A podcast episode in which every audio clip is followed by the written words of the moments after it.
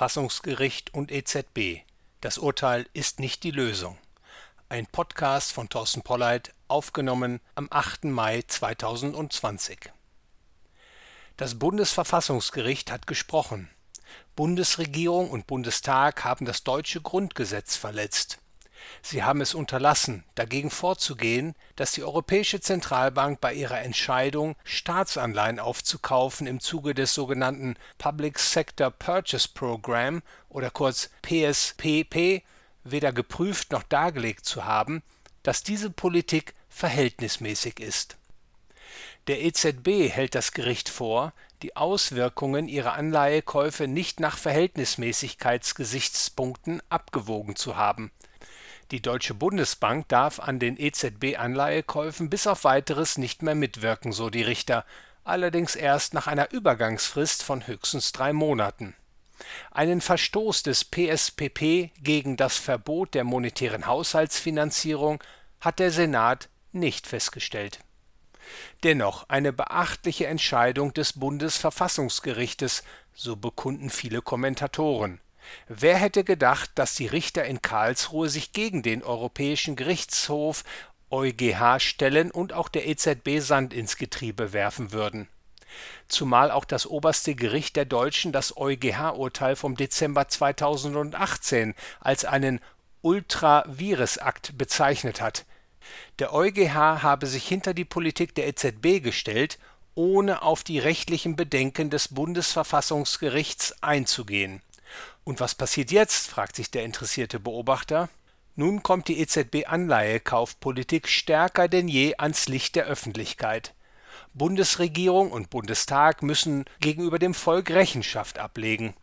Das klingt schon mal nach was. Kritiker haben jetzt Angriffsfläche.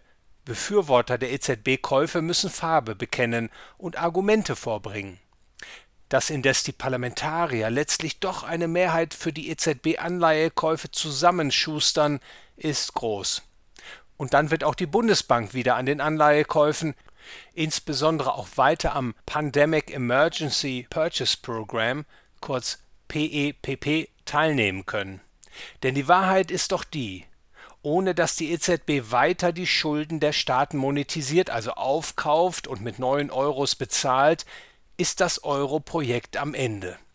Seit Jahren wird die Einheitswährung künstlich am Leben gehalten, indem die EZB die Zinsen auf bzw. unter die Nulllinie gedrückt und weil sie auch ein Sicherheitsnetz unter die Finanzmärkte gespannt hat. Die EZB gibt den Investoren quasi eine kostenlose Versicherung, dass keine systemrelevanten Euro-Schuldner ausfallen und dass die Märkte im Notfall mit neuem Geld versorgt werden. Diese Maßnahmen halten die Investoren im Euro. Ansonsten hätten sie vermutlich schon längst das Weite gesucht. Der Trick würde natürlich nicht mehr funktionieren, wenn die EZB Schuldpapiere nicht mehr nach Belieben kaufen kann. Die Coronavirus-Krise droht ohnehin jetzt alle Begrenzungen hinwegzufegen. Bundesverfassungsgerichtsurteil hin oder her. Die EU-Finanzminister haben am 23. März 2020 den Stabilitätspakt, der die Staatsschuldenausweitung der Länder eindämmen sollte, bis auf weiteres ausgesetzt. Jetzt darf jedes Land so viel Schulden machen, wie es will. Ein gewaltiges Anleiheangebot kommt bereits auf den Euro-Kapitalmarkt zu um einen Zinsauftrieb zu verhindern, und es steht außer Frage, dass kaum eine Euro-Regierung ein Interesse an steigenden Kreditkosten hat, wird die EZB weiter Staatsanleihen kaufen müssen. Unter diesen Umständen wird es sehr schwer fallen zu sagen, die EZB-Käufe seien unverhältnismäßig. Sollten auf den Finanzmärkten tatsächlich Zweifel aufkommen, dass der EZB fortan die Hände gebunden sind, ist absehbar, dass die Kapitalflucht aus den Südländern wieder Fahrt aufnimmt und dass dadurch die berühmt-berüchtigten Tage-2-Salden noch weiter anschwellen. Der deutsche Tage-2-Saldo, den die Deutsche Bundesbank in ihrer Bilanz ausweist, betrug am 31. März 2020 935,1 Milliarden Euro und entsprach damit mehr als 27 Prozent des deutschen Bruttoinlandsproduktes das ist ein Forderungsposten, der sich sehr wahrscheinlich als uneinbringlich entpuppen und zu Lasten des Steuerzahlers gehen wird, sollte die Eurozone auseinanderbrechen. Die Autorin Ayn Rand sagte einmal, Zitat, wir können die Realität ignorieren, aber wir können nicht die Konsequenzen der ignorierten Realität ignorieren. Zitat Ende. Die Realität ist, dass der Euro ein ungedecktes und zudem noch hochpolitisiertes Geld repräsentiert, geschaffen durch Kreditvergabe aus dem Nichts. Es ist inflationär, sorgt für Wirtschaftsstörungen und treibt die Volkswirtschaften in die Überschuldung. Es ist verständlich, dass die Öffentlichkeit im Urteil des Bundesverfassungsgerichts einen Hoffnungsschimmer erblicken möchte nach dem Motto Endlich wird die Selbstermächtigung der EZB eingedämmt und der Euro wird vor weiterem Schaden bewahrt. Doch das ignoriert die Realität, dass längst alle Länder und ihre Bürger und Unternehmen am Euro hängen wie die Fliegen am Fliegenfänger.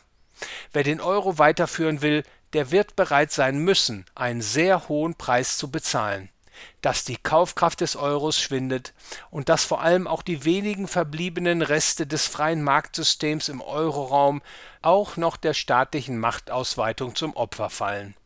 Denn der ungedeckte Euro ist, allen Rufen zum Trotz, mit einer freiheitlichen Wirtschafts- und Gesellschaftsordnung unvereinbar.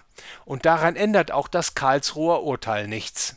Die Lösung des Geldproblems im Euroraum besteht darin, das Monopol des Eurogeldes aufzuheben, den Menschen uneingeschränkte Freiheit bei der Wahl ihres Geldes einzuräumen. Übrigens, am 6. Mai 2020, dem Tag nach der Urteilsverkündung aus Karlsruhe, endet die Amtszeit von Andreas Voskuhle als Präsident des Bundesverfassungsgerichts. Zufälle gibt's Vielen Dank für Ihre Aufmerksamkeit.